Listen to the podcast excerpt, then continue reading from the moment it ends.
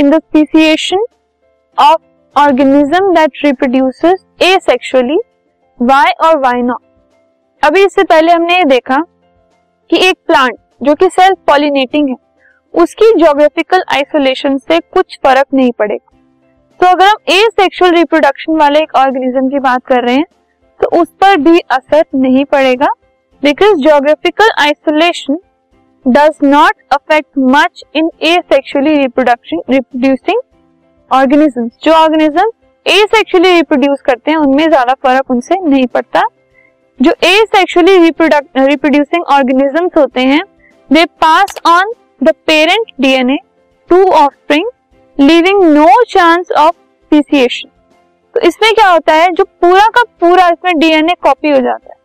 जो पेरेंट्स हैं उनके जो डीएनए है वो वो एग्जैक्टली सारे कंप्लीटली वो ऑफस्प्रिंग के पास ट्रांसफर हो जाते हैं. सो so, इसकी वजह से स्पीसिएशन इसमें नहीं होगा. Geographical isolation works as a major factor in cross-pollinated species. जो क्रॉस पॉलिनेशन में आ, से रिप्रोड्यूस करती हैं उनमें इसमें ज्यादा फर्क पड़ता है. इसकी वजह से उनमें ज्यादा फर्क पड़ सकता है.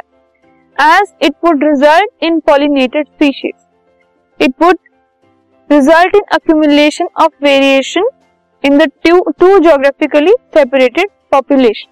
क्योंकि क्रॉस पॉलिनेशन है तो इसकी वजह से दो जो पॉपुलेशन है वो ज्योग्राफिकल हमने उनको ज्योग्राफिकली सेपरेट कर दिया, अलग अलग कर दिया.